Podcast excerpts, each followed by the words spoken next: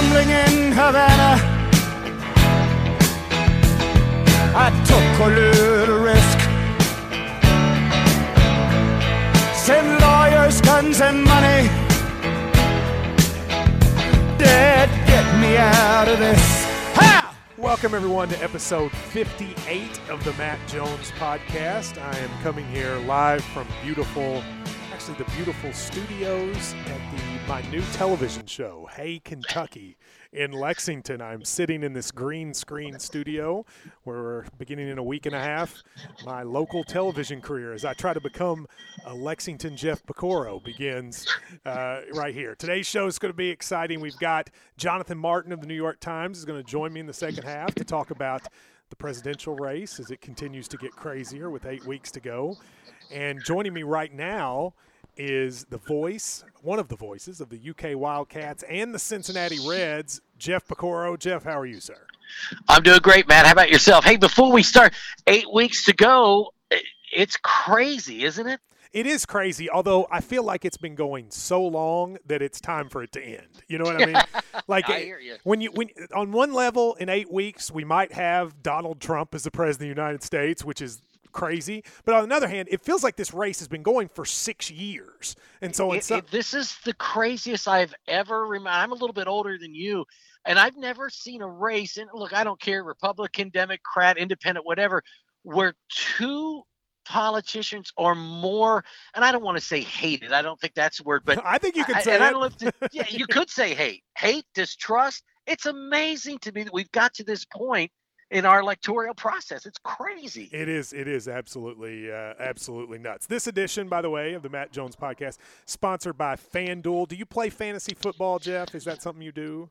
You know, I don't only because of the ties I have with the University of Kentucky. Totally makes sense. Well, but FanDuel, if you go to FanDuel.com right now, you can do the NFL fantasy football. It's going on uh, go. right right there in, in, in your and if you use the promo code Jones for the podcast, it's Jones. They'll give you five free entries at FanDuel.com. So again, FanDuel.com. The promo code is Jones. You can play each week a different one. So like if you're like me and your fantasy team stinks, the next week you can pick a new one and you go to fanduel.com. The promo code again is Jones. You get a free five free entries and you can win. This week they have a million dollar contest that you can play Wow. in.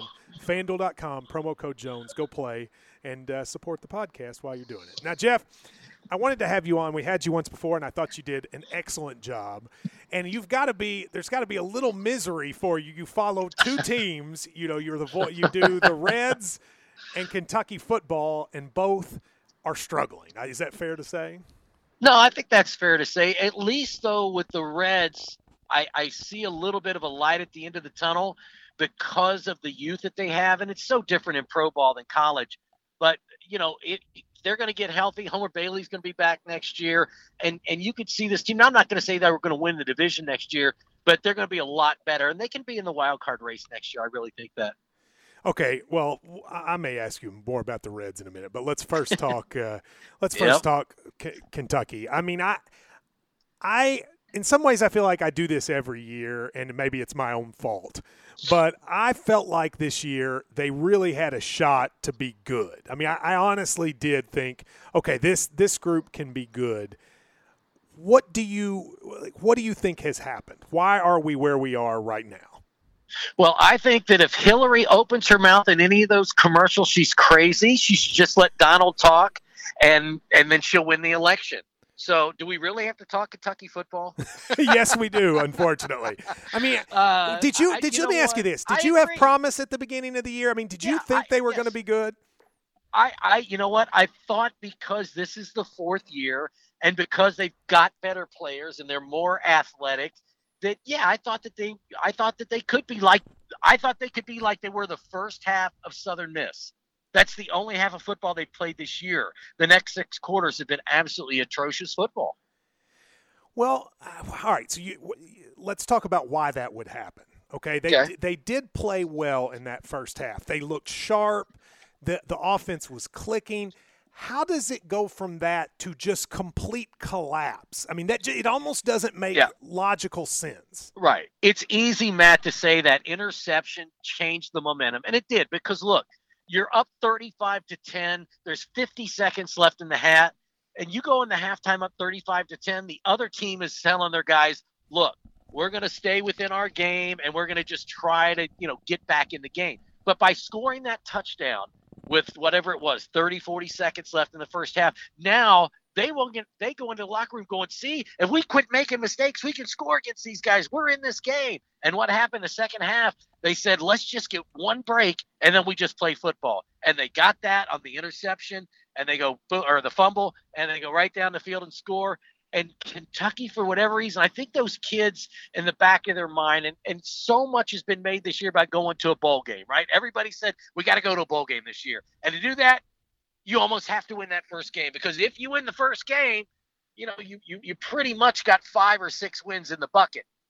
Well, now you lose that game, and I think the kids were like, oh, you know, we're in, we're in a little bit of trouble right now. And then you go to Florida and just get absolutely steamrolled. So it's it's it's as you said, it's not really logical, but man, they're in a bad place, and they cannot come out and lay an egg Saturday night. well, that, sure. that that's certainly true. But to even but but even more than that, I mean, all right, so at one, you know, they score before halftime against Southern yep. Miss, and that was terrible. And then they come out and score on the first drive. But at that point, Jeff, it's still 35 24.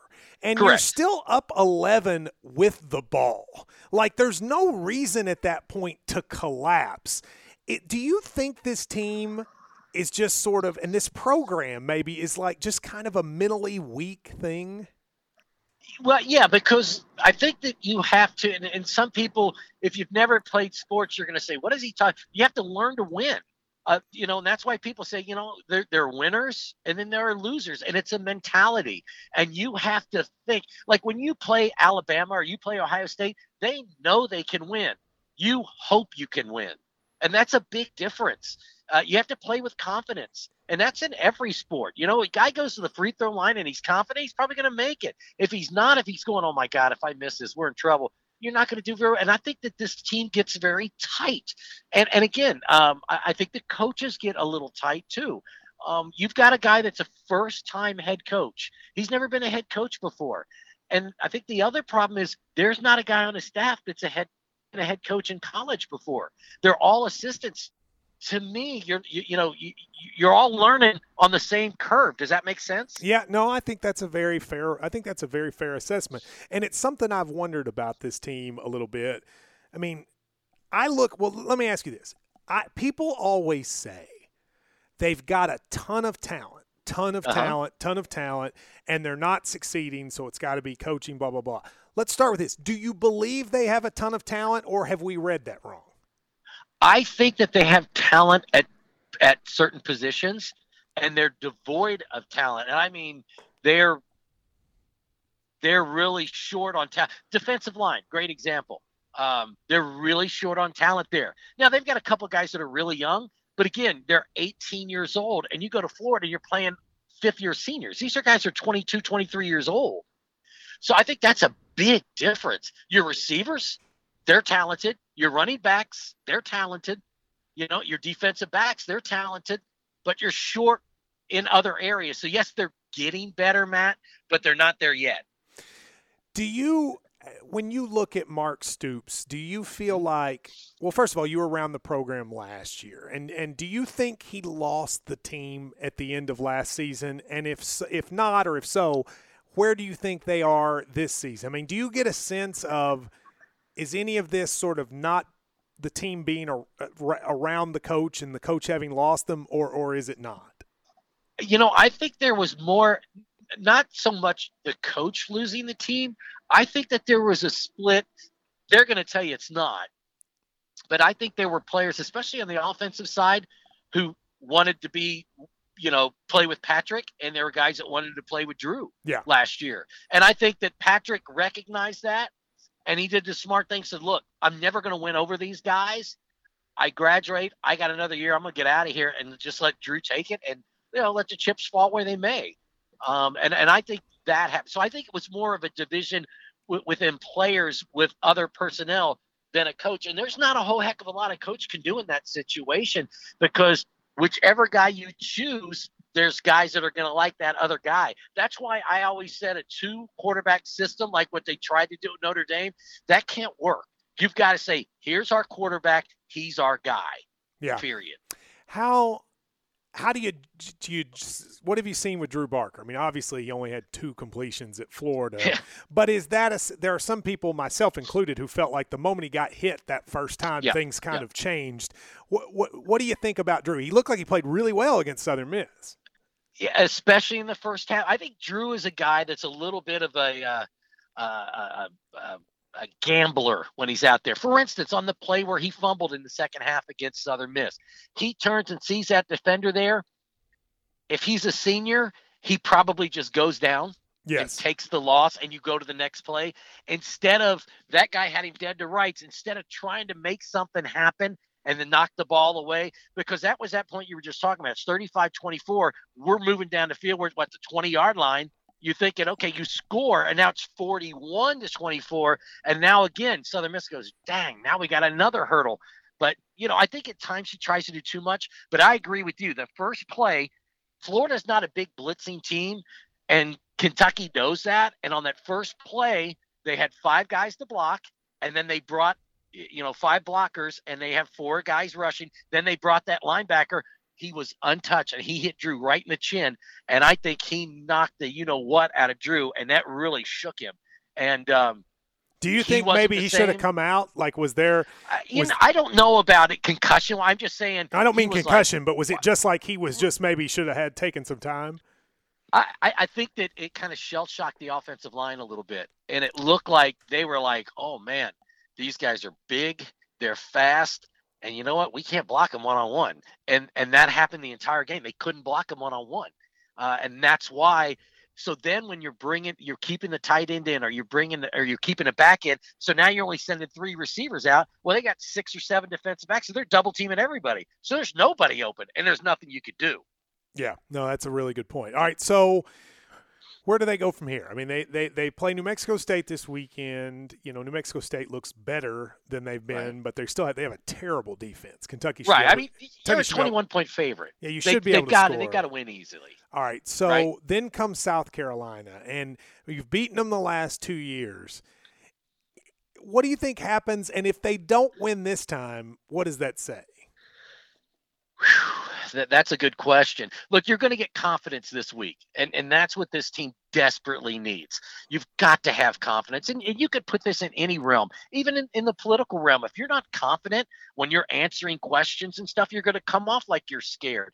This team has to go out there. They're going to have to run the football. I think that's a big key. They've really got to run the ball because they have to shorten the game. They've got to help that defense a little bit. They've got that defense has got to get off the field on third down. That's really hurting them too but you get that confidence, Matt, and I think that's what they'll get this week because this game really should be much like the Florida game. If it's if it's not 38 to 10 or something like that, then you're going to say, "Oh, we've got some real problems here at Kentucky." But if it is 38 to 10 or 42 to 7, now you've got that confidence in South Carolina. South Carolina's not a real good football team. Um, if you lose to them, then all bets are off because you know I don't know what happens then.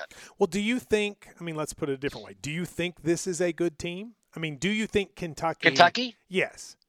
I I still think that they have enough ability at at the at the positions that you have to have to be in every game. Now they're not going to beat Alabama. That they, they they're not going to do that. Period. End of story. Mm-hmm. Alabama can turn the ball over four times. You're just not going to beat them. You don't have the talent they do. But that being said, they've got guys at receiver and they've got guys at running back that are big play, explosive weapons. Their return game is really good. So they've got that proverbial puncher's chance in a lot of games. So I think that they're I think they're good. There's no reason this team shouldn't go out last year, this year, and next year and be a six or seven win team. There's no reason for that. But they weren't last year. Correct. And it's going to be hard to be that this year. Eh, and so, what do what does that mean? So I think you're a mediocre team. I mean, I, that Okay, but but I mean, I guess what I'm saying, and I don't want to put you on the spot. I'm not trying to say, "Hey Jeff," but at some point, you know, at some point you do have to sort of analyze why why Right. is this happening? And I and I guess what I would ask you is why do you think this is happening? I mean, why like take last year. They could have beaten Auburn. They could have beaten Right. Florida. They Should've. could have beaten Should've. Louisville. They could have beaten Should've. Vandy. so why did that keep happening? I think it's a mentality thing. And again, you you've got coaches that have been in big time places that are winners. Um, and they've got to bring that mentality to this team. I think there's too many players, there's too many coaches that when things start to go bad, that they kind of I don't want to say shut down, but they kind of everything everything kind of shuts down a little bit. And that can't happen. And and that does with this team for whatever reason. And I, I wish I wish I knew how to fix that. I don't. is Kentucky football like cursed? I mean, is it? You know, what I mean, is it? Yeah, oh no, I know what you're talking about. And I mean, you look at it, Matt. How does and again, I, you don't want to compare them to Louisville because it's apples to oranges to get in to the school. Louisville can take players that Kentucky just can't take.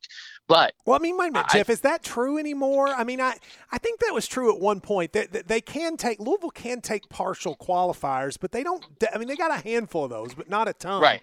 Like I'm not No, you're sure if that's true anymore. well, then you know, then you definitely have to step it up because you look at the athletes that Louisville's putting on the field. And they're SEC players. They're Big 12 players. So why you know, is that are- though? Where our our recruiting rankings are ahead of them. Like why?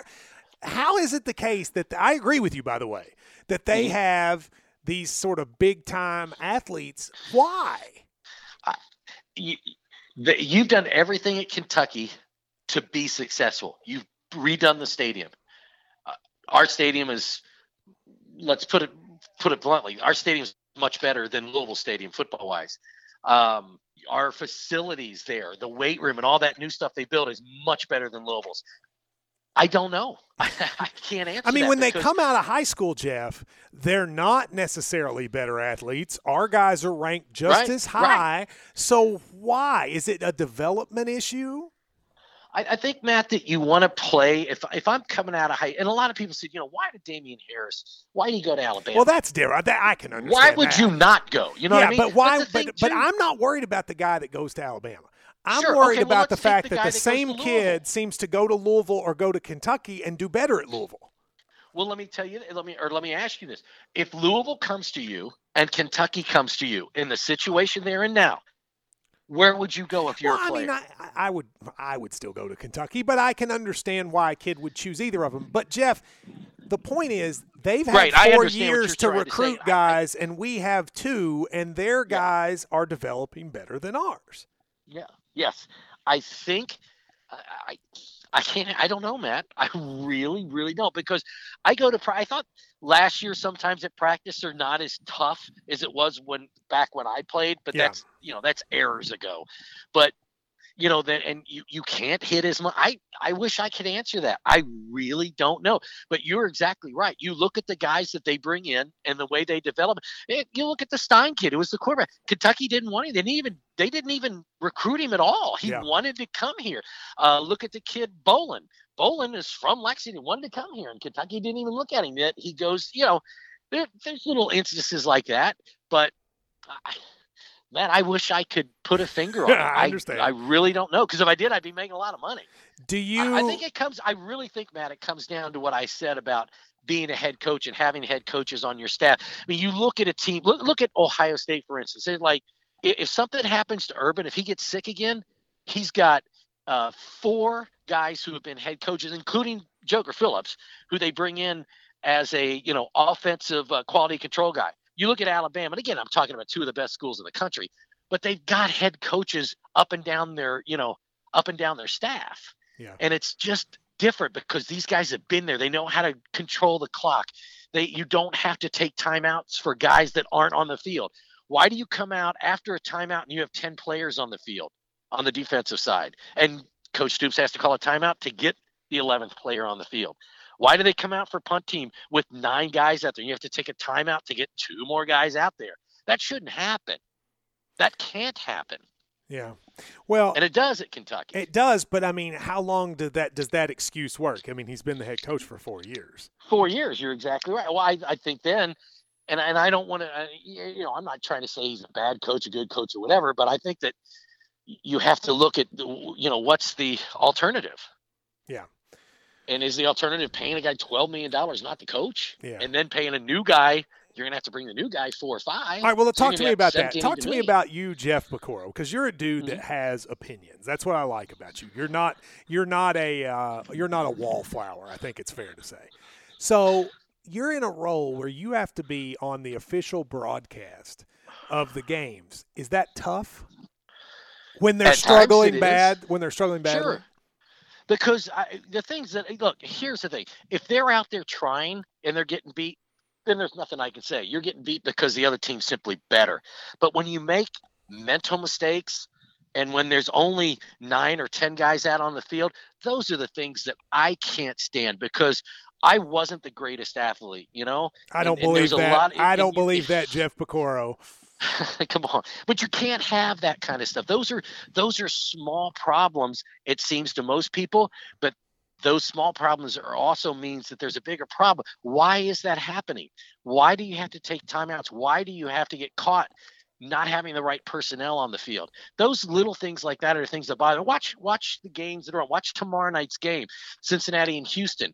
And and you're going to see just they're going to be running up and down the field on both sides and and then I go back. Why can't we do that? Do Why did they only? I mean, you could take me or you, Matt, at our age, and we could complete two passes in a game. Well, I hope so. Although And Drew I- Barker's a lot better than me and you, you know, and he only completed two. Why? How has that happened? do you get that like let's say you see something that is a huge mistake or let's see say you see the coach make a huge mistake do Mhm. you feel like on the official broadcast you can call that out a great example. Was it Vanderbilt? Was it last year when Yes. they went fourth down and you go for it? And I'm going, oh my God, I cannot believe he's actually going to do this because you could have played Vanderbilt a hundred times and they're going to beat you one time. And that was the one time because you gave them the ball at the 50 yard line. You, you know, you got twice what you intercepted in the end zone. You did this, you did that. So yeah, when it's a situation like I'm like, I, what I say is, I don't know if I'd have done that. That's the way I put it. I'm never going to call out the coach, yeah but I, you know, like on that fourth down, I'm like, I don't know about this guys with their offense. I would have punted the ball down to the 10 yard line and make them go 90 yards to score. Yeah. You don't give them half the field. hey i hate to interrupt but i want to tell you about a new advertiser that i'm excited about we've never done this one before and it's a place for you to go it is a vacation from elite island resorts It's an amazing getaway at a crazy good price. The Pineapple Beach Club in Antigua. Now think about that. Pineapple Beach Club in Antigua. $99 a person a night. All inclusive, adults only holiday get- getaway on a white sandy beach. Now think about that. No offense to kids, but when you go to a beach, don't you want to kind of be adults only and like be able to relax, etc. Adults only, all inclusive. Everything is included. Meals, snacks, alcohol, resort activities, everything. They've got five restaurants, they got a spa, pools, windsurfing, whatever. And if you're thinking about having a wedding, you can do that there as well, and it can have the same deal. Go to pineapplebeachclub.com. All right, pineapplebeachclub.com. It's in Antigua, and the number is 800 772 8711. 800 772 8711. So, right now, this offer expires soon. Pineapple Beach Club, 800 772 8711, less than $100 a night, ages 16 and up, all adults. You don't want to miss the offer. PineappleBeachClub.com.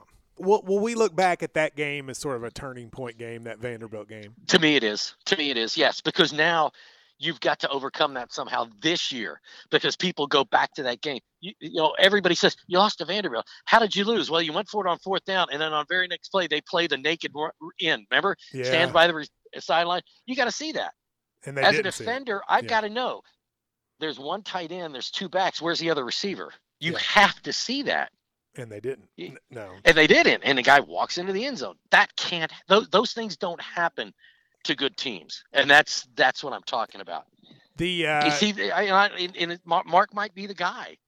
You know, he might be the guy. I don't know. At this point, it hasn't happened yet. So back to your question: Is it the is it the players? Why do they develop?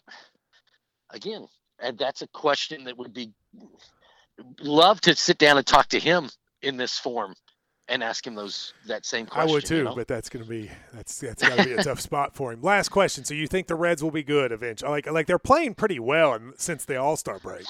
I think uh, with the Reds, it's been you know this has been a rough season injury wise, and and I know you can't use that as a crutch. But next year they get all these guys back. You know, Cozart's going to play the entire year. Bailey's going to be back in your starting rotation. You've got Lorenzen, you've got Iglesias. I really like this Cuban kid that they just signed so yeah, they're they're building some depth. They've got some nice depth in the minor league system that's uh, you know a couple years away. So I, I think that what they did is they said, look, we're going to lose. We know we're going to lose. So we're going to trade trade Jay. We're going to trade some of our high price guys, Cueto and Leake and those guys, and we're going to stock up on youngsters. And you know we're going to bite the bullet for a year or two. And fans, we hope you you know understand, but we're going to get better. And they're going to be if they play like this next year. You know, you're looking at a team that's going to win 86, 87, 88 games. So you know that's that's a winning season. All right. Well, Jeff Piecoro, uh, are you still mowing your grass? If so, I'll tell my friend's wife to be watching for you. For as I've said on the podcast I before, I get a text message every time Jeff Piecoro's mowing his grass. He's very excited. I actually mowed it yesterday, so. well, I'll tell her that she missed it. Uh, thank you very much for uh, taking the time. As always, great to talk to you. Anytime, Matt. Have a great day. All right. All right. Now, happy to be joined on the phone from the New York Times. Jonathan Martin, uh, w- one of the leading political reporters in the country, takes the time to come on the Matt Jones podca- podcast. Jonathan, uh, how are you, sir? Hey, Matt. Thanks for having me. Good, man. Always, always glad to do it. All right. So you tell me if I'm right or wrong here. I, after the Democratic convention, I thought, well, Hillary Clinton is going to win the race. It's just a matter of right. how much. And since right. then, it seems that she's still ahead, but it is slowly yep. getting tighter and tighter. Am I reading it correctly? Yeah, I think a couple of things are true. I think first of all, she's definitely still the front runner. I think second of all, you know, because the country is as divided as it is politically, this was never going to be a blowout race in terms of the popular vote. You know, 49 to 1 you know Reagan versus Mondale landslide just don't happen in this country anymore because we're pretty dug in our our trenches. Um, and thirdly, um, Matt, I do think the race has gotten closer. Um, uh, in part because you know Trump stopped the bleeding. I mean, so much of her advantage in the weeks after the conventions were because she had a better convention than him, and that he just committed, you know, self-inflicted error after self-inflicted error, and um, that really got him in a hole, and maybe sort of made the race seem a little bit more um, of a blowout than it was actually ever going to be. It was always going to be a relatively competitive race, um, and I think that we're, we're now seeing that. And of course, she's had some problems in, in recent days to, you know, exacerbate that fact. But um, uh, if you look at the map right now, Matt, it's competitive, but you still have to give her advantage when it comes to just the, the fact of who has the better shot to get 270. All right, so tell me if I'm right uh, in that regard. If she wins Virginia and Colorado, and you, which I think looks like she will by a decent margin, then as I read the map, as long as she wins Pennsylvania and New Hampshire, both states she has a pretty good lead in. Right. He can't win, correct? Right. Yes. So really, like to me, don't you just look at Pennsylvania and New Hampshire and really that's it? Like it isn't that all that matters yeah, I mean, right now? I mean, I, I mean, assuming that that she holds Florida and Virginia, right? No, but she doesn't have to have Florida in my count. Like if she wins, well, she got to have Virginia. She has to have Virginia, have Virginia. Colorado, Colorado. Uh, and if she has that, then it looks to me like, assuming she holds Michigan and Wisconsin, which some people say have gotten closer, but assuming she holds those, it looks to me like Pennsylvania, New Hampshire, she wins, and she could lose Florida and Ohio. Yeah, she definitely has more leeway in terms of the 270. um, and that's just because Democrats have an advantage structurally, right? Yes. They they dominate on the coast and have had a sort of hammerlock on most of the Great Lakes states since uh, 1988. Um, so yeah, she definitely has more leeway. And the the challenge Trump has is, is that you know like uh, Romney four years ago, he just can't afford to lose anything. And it, it, the the sort of um, you know, uh, onus is, is just so much more difficult for a Republican given how the map is laid out. And Trump has put a lot of time in, in Pennsylvania. He was there the other night, you know, doing his um, proposal about uh, uh, uh, child care. And um, I think you're going to see him in that state a lot the challenge he has there, Matt, is that he's going to win over a lot of sort of Reagan Democrats, you know, blue collar white voters.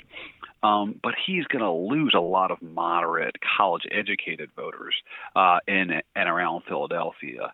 And that's sort of his problem writ large is that for, for every vote that he picks up among uh, you know, a working class, you, know, Democrat, he loses a couple among folks who are either you know GOP leading independents or even Republicans. It looks to me like okay, so after Democratic convention, he screws up, he does the Khan thing, etc., and then he brings on the head of Breitbart and right. Kellyanne Conway, and a lot of people mocked that and thought, "Look at these crazy people he's bringing on." But am I wrong to say that they've made his campaign better?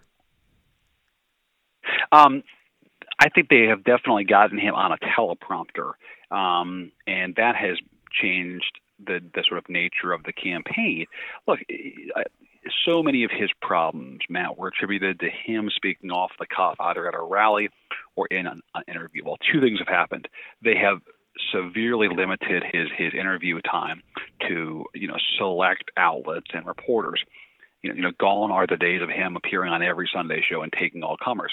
Secondly, at pretty much every event now, he is reading from a teleprompter. Yeah. And so he can't get himself into trouble like he was previously when he was speaking extemporaneously. And you have to give some credit to the, the new regime for forcing that on him. But frankly, he also was willing to do it. I mean, I think he was embarrassed late August by where the polls were going. He clearly recognized he was going to lose and lose badly if he didn't sort of accede to some kind of changes. Yeah, and then that, that's that that makes sense to me. So, so eh, Hillary, the thing every time I ask a Trump person why they're for Trump, usually they just talk about how much they dislike Hillary. She of course has not had a very good couple of weeks. Um, do you think any of this stuff, emails, sickness, leaks, whatever? Do you think any of that sticks with her and matters, or does it only matter to the people who hate her anyway? It's a great question. Uh, it definitely um, uh, reinforces those who don't like her, uh, and we're not going to vote for her in the first place. And I think that that has been a um, uh, part of the reason why her negatives are so high. There's just a lot of people who don't like her, and this reinforces that. Um, I, am curious to see some polling um, here soon about the the question of of, of illness and her, and her health. Um, we kind of know how the emails play. I'm not so sure about this health question. Um, you know, it seems like that's unclear. That video on Sunday, which I'm sure you've seen. Oh yeah, I saw it. I'd be curious as to how many folks that, that you've talked to have seen that. I get the sense, Matt, that that kind of penetrated well beyond the political world. That that you know that really reached um you know the sort of rank and file voter. But you tell me. I, I think it did. I mean, I think people saw it. I but you know it's interesting because I wonder how that cuts. I mean, if she, does does just because if you're somebody worried about Hillary and she might be sick, does that make you vote for Trump? Or does it make you say, well, if she doesn't, if it ends up her health makes her have to not do the thing, I don't mind Tim Kaine. I mean, like, I don't really know how that yeah. plays out, you know, Jonathan. I mean, right. I'm not sure. And I agree with you. I'd like to see some numbers. I mean, I, I wonder if the next polls will probably be this weekend that actually encompass yeah. what happened. I'd yeah, be interested. I exactly. think Trump will be, it wouldn't shock me, Jonathan, if Trump's ahead in the polls soon. Yeah. What do you think? Yeah, no, I think it's possible that uh, that he would get a little bounce. Um, uh, I, you know, I literally just saw a, a Clinton person here in D.C. And look, you know, this person conceded that it's not been a good stretch, that this has been difficult. What gives them some hope is that we are about to start three debates. Yes.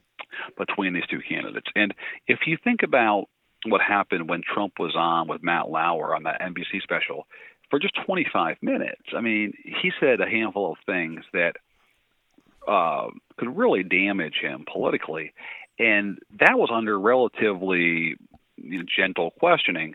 think about an hour and a half a debate where she's standing there and he's facing tougher questions from a moderator three times. So again, I come back to the issue of Trump has been able to sort of stabilize by going on a teleprompter and avoiding, you know, most interviews. Um, you know, but what happens when he's off the teleprompter and when he's faced with you know three debates here well, in a row. I, am with you on TV. the debates. I'm with you on the debates, and I want to get to those. But but I want you, the Matt Lauer thing is interesting to me because he said a lot of stuff that had it been anyone else, people would have gone, Yeah. "What?" But I just Right. wonder, honestly, Jonathan, if anything sticks to him. He's almost gotten into a place where everyone will acknowledge he's bizarre. And you're either cool with that or you're not. Like it's like he can't Well- be any more bizarre. Well, it has stuck with him because he's the most unpopular major party nominee in American history. Fair So, point. Fair point. But I mean, it I mean, hasn't. It doesn't change. Totally stuck to him. I'm not sure if it Um, changes anybody's mind though that has already decided to vote for him. Oh, sure. I see what you're saying. Yeah, look, partisan politics has become, you know, concrete, man. If you don't like her and you want to vote for a Republican, you're going to rationalize voting for him. True. That's very if true. you don't like if you don't like him and you like her, um, then it doesn't matter what you know she says or does or the emails or anything else. You know, you're going to find a way to be, be be before her and to sort of rationalize that. And um, you know, that's just the sort of nature of politics today. Hate to interrupt this political talk, but it's time to tell you about Blue Apron. As you know, Blue Apron is a great way for you to cook at your house. We've been doing it for a long time. I get the boxes to my house, and it is absolutely excellent. Blue Apron will ship you exactly what you need to make a great recipe. So, for instance, paprika spice shrimp and cheddar grits are part of the September menu. Maybe eggplant and chickpea tagine. Somebody's got to tell me how to pronounce that.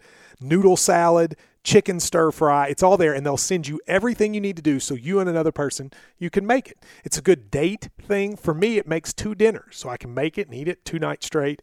I'm telling you, it's great, and the ingredients are top of the line. This is not just food in a box. This is top of the line ingredients, fresh, farm to you right from blueapron.com. Here's what you do blueapron.com slash KSR. It's blueapron.com slash KSR. Go check it out. Enjoy it. I promise you, Blue Apron is the best way to cook. It's blueapron.com slash KSR. Go do it. Support the podcast, support your health, and eat really, really good food. So here's my read, and you tell me if this is stupid. I look at Donald Trump, and even in the best polls for him, he always is stuck at 40%. Yep. And really, Hillary Clinton's numbers, the lead that she has fluctuates on where she is 47, Sure, 42, exactly right. 43, whatever. Yeah. Isn't this race from here on about Hillary trying to get her people to A, show up, and B, not Yeah. vote for Gary Johnson? Yeah, it's a really good point. I mean, politics has changed, and this sort of gets to what, we're talking about in terms of folks being just dug into their trenches. Politics has changed, Matt, from a, a game of persuasion to a game of mobilization. Yeah. You know, there was once a time in Kentucky, for example, where, you know, both candidates, D and R, for president would come in and try to convince voters uh, who were up for grabs to vote for them. And by the way, this is not ancient history. This is called the 1990s. Yeah, You and I Clinton won here both times. Yeah. He won both times. Now he didn't get 50, but he won, and that was in the year of persuasion. There was a, a you know um, up for grab, up for grabs contingent of voters, largely in the middle, and that's that was the sort of prize. That was the golden ticket in politics, winning over centrist voters. Nowadays, it's much more a matter of can you get your people out? It's not persuading the folks on the fence. It's just mobilizing people who are inclined to support you but may or may not vote. And that's what so much of Hillary's campaign is about. They know who is likely to vote for her. It's just a matter of getting them out. And yes, there are some folks that don't like her, but that can't stand Trump, who right now in polls are probably sitting on Gary Johnson or Jill Stein, because for them it's a it's a place where they can be right now. That's not for her, but sure as heck isn't for him. And your your point's well taken. You know, if this is seen as more of a close race, can those voters not afford the luxury Yeah. of being for a third party candidate? Yeah, that's what I wonder. I think that's a great way to put it. Is in the end, those Bernie hangers on and Right. the people who are moderate Republicans, kids. Yeah. yeah, who don't like Trump, can they eventually go, you know what? I don't want to be responsible for electing him. Isn't that real? And I think her convention did that well, and then all her screw ups maybe have lost those people. Could that be Yeah. right? Yeah, there's some of that of folks just saying, "Well, I'm not so sure I can stomach this now," and I think I'll just sort of sit on undecided or sit on Gary Johnson for a while. They also say, Most times, go ahead. No, go ahead. no, I was going to say, you know, as you know, most times, what a third-party candidate is getting in the polls is typically, you know, well above what they ultimately get on election day from from, from actual voters. Um, That's true. That might depend this time around on whether or not Johnson gets in these debates. I mean, he's not in the debates. It's hard to see him doing all that well. If he can get in the debates, then you can see him hitting ten percent. yeah. It's what what is the situation with that? Does he have any chance of getting in? It's very unlikely right now. Yeah. people say to me that that follow it more than I do that like her what they call quote unquote ground game in these states and getting people to vote is going is really strong like Obama's was and Mitt Romney had a good one but not a great one and that Trump has Yeah. none is that correct Yeah. Very little. Very little. She has a sophisticated, you know, 21st century campaign organization. Trump is mostly a sort of, you know, Twitter and rallies and uh, earned media. You know, she, she's on TV a lot. You know? will that matter on election day it matters at the margins. Yeah. So that could be what puts her like the person who made that argument to me was a political consultant and said, "Matt, for Trump to win, he needs to be up 2 or 3 in the polls because he's going to Yeah. lose that on election Yeah. day." Yes. So he has got to be able to rely on sort of folks coming out organically. Um, and, you know, there's a, plenty of folks who will do that. But she has got an operation to identify and mobilize her voters. And that's the whole game, Matt. Um, can those folks get out? I mean, do the Obama voters get out? You know, that's the big question. I did a story uh, about 10 days ago about younger African American voters who are Obama Yeah. voters who don't like Trump, But don't like her. but they're just not that fired up about her. Yeah. Yes. And can she get those kind of voters out? You know, can Obama, can President Obama, can Michelle Obama, can they, you know, really put their legacy on the line and, and you know, try to mobilize their supporters? It's an open question. All right, let me tell you what worries me as a person who can't stand the thought of Trump winning, but also likes tries to study this. I look at last year's governor's race here in Kentucky, Yeah. where going into it, everyone just assumed Jack Conway was going to win, and no Yeah. one really liked him. Like no one, Yeah. but they thought, well, Matt Bevin's crazy. We're not. They're not gonna. We're not gonna let Matt Bevins. You know what? I don't have to show up. And then Matt Bevin not only won, he won by a lot because his people were committed to coming out. It makes me wonder could that play out nationally in this? Yeah, it's possible, although I think Hillary Clinton's got a more sophisticated campaign than Jack Conway did. Probably true. yeah, Um, that's probably true. and there's more on the line here too. I mean, that's the thing. Um, you know, a presidential election is a different story than an off off year gov race. Um, um, but there's no question that people are fired up about Trump. If you like Trump, there's a lot of energy out there. Um, and you know, there's no question. You drive around, you see lawn signs. He's got more energy, but you can't entirely base what's going to happen in a campaign on you know how many lawn signs are out yeah, there. Peggy Noonan Uh, did that in the Romney race, right? He she- can't do it. yeah. yeah. I mean, look, it may it may matter as far as who's got energy, but here's the thing: a dissatisfied, foot dragging, hold your nose vote, Matt, it counts just the same as a fired up, ready to go vote. Last question, because I know you got something to do, you got stuff to do. but if Trump were to win, what does a Trump presidency look like? Like, is it everyone that doesn't like him's worst fear, or do you think he would just end up being a relatively normal president, just with a really weird personality? The answer you don't want to hear, but it's the truth. I don't know.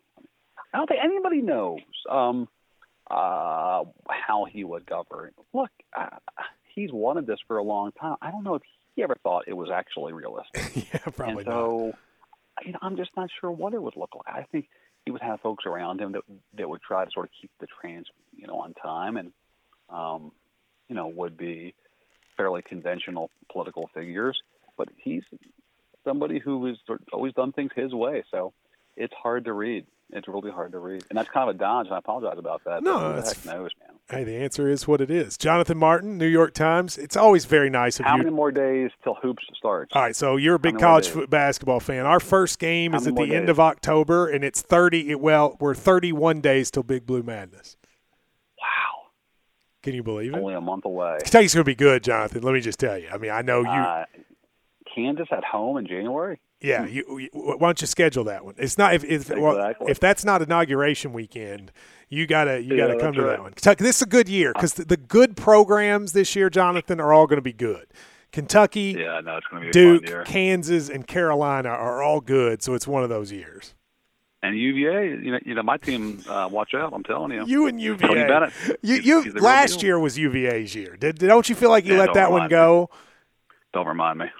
too soon, as they say. Too soon. All right, thank you, Jonathan. Appreciate it. See you, man. Bye. All right.